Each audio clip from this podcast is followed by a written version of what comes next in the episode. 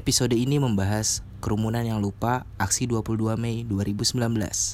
Orang-orang kerumunan berjejalan di lingkaran Mengitari satu altar sesembahan.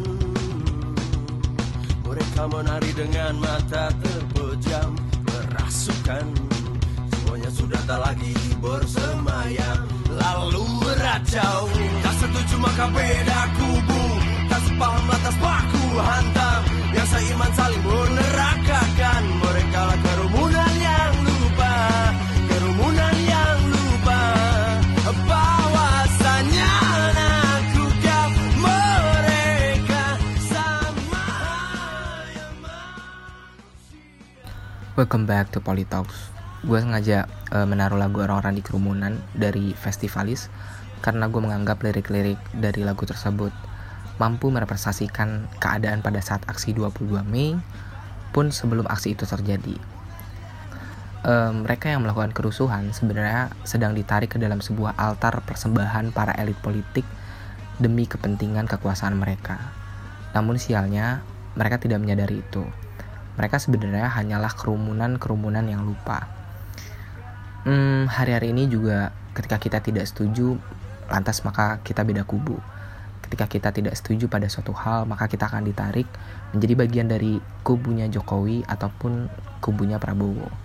Sebagai contoh, eh, gue secara pribadi menganggap aksi demonstrasi yang dilakukan oleh pendukung Prabowo untuk mengajukan mosi tidak percaya terhadap hasil hitung KPU itu sah-sah aja karena kebebasan berkumpul dan berpendapat itu dijamin oleh konstitusi sejauh mereka mentaati aturan-aturan tertentu. Tapi kemudian nggak sedikit yang akhirnya menjudge gue sebagai bagian dari pendukung Prabowo. Padahal bukan itu poinnya. Yang menjadi poin gue adalah eh, ada hal-hal universal yang sepatutnya kita perjuangkan, yakni berkaitan dengan demokrasi itu sendiri, berkaitan dengan kebebasan berkumpul dan berpendapat itu sendiri, dan berkaitan dengan kemanusiaan itu sendiri. Uh, gue nggak sepakat dengan kubu Prabowo yang mengoyak emosi pendukungnya untuk melakukan hal-hal yang sifatnya inkonstitusional. Bukan karena gue pendukung Jokowi gitu. Jadi bisakah kita melampaui bahasan dan perjuangan di luar partisan politik? Sebagaimana yang udah Politalk sampein sebelumnya bahwa seyogyanya kita setelah pemilu menempatkan diri kembali menjadi warga negara, menjadi rakyat, bukan representasi elit, bukan lagi sebagai pendukungnya Jokowi atau sebagai pendukungnya Prabowo, tapi sebagai warga negara yang secara kritis siapa pun presidennya. Karena jika kita terus menempatkan diri sebagai pendukung paslon, pendapat kita bukan hanya bias tapi juga memicu perbincangan publik yang dangkal. E, nggak ada nggak ada yang bisa diharapkan dari perbincangan semacam tadi. Alih-alih ingin mendapatkan informasi dan perdebatan yang kritis, di media sosial justru memperbincangkan hal-hal yang sifatnya masih partisan. E, di kelompok pendukung Jokowi, mereka mengupload video yang merekam kekerasan yang dilakukan oleh para masa aksi. Mereka menjudge bahwa mereka adalah e, kelompok kriminal, bodoh, dan seterusnya. Dan mereka menyasar kelompok Prabowo sebagai biang keladi.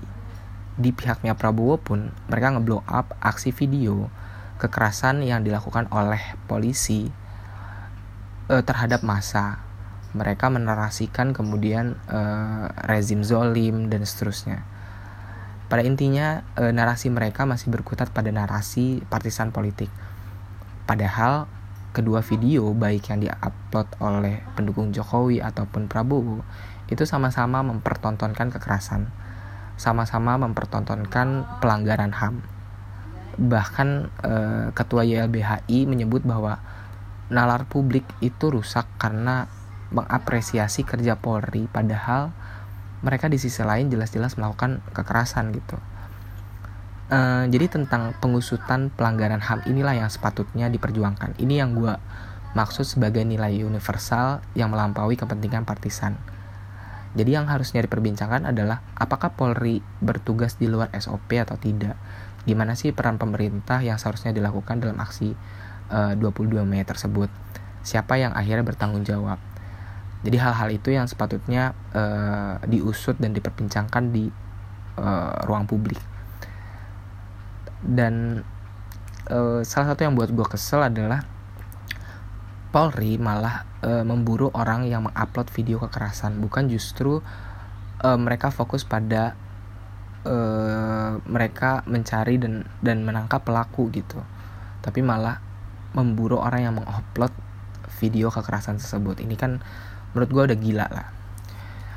E, buat gue persoalan aksi 22 Mei ini harus diusus sampai tuntas Indonesia pernah mengalami kerusuhan tahun 98 dan sampai sekarang gak ada penyelesaian yang berarti sama sekali.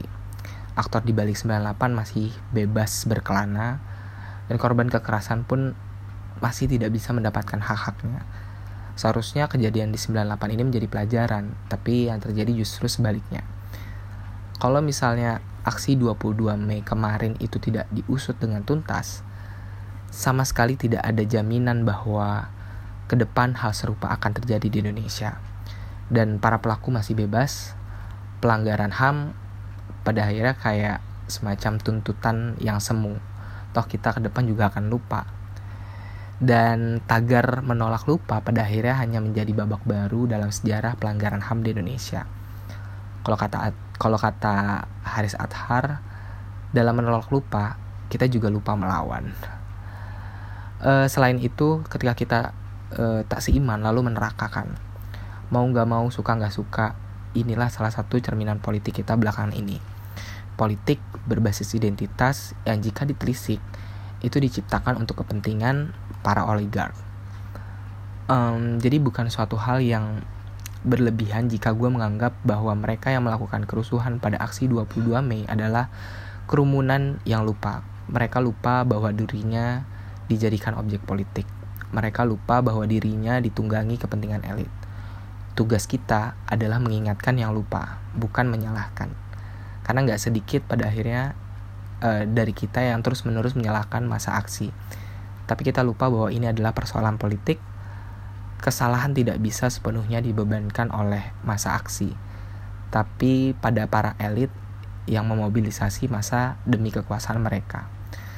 Hmm, sekali lagi, buat gue masa aksi 22 Mei adalah kerumunan yang lupa tapi tugas kita adalah mengingatkan yang lupa bukan menyalahkan mereka bahwa gue, lo, mereka adalah sama sama-sama rakyat dan sama-sama manusia.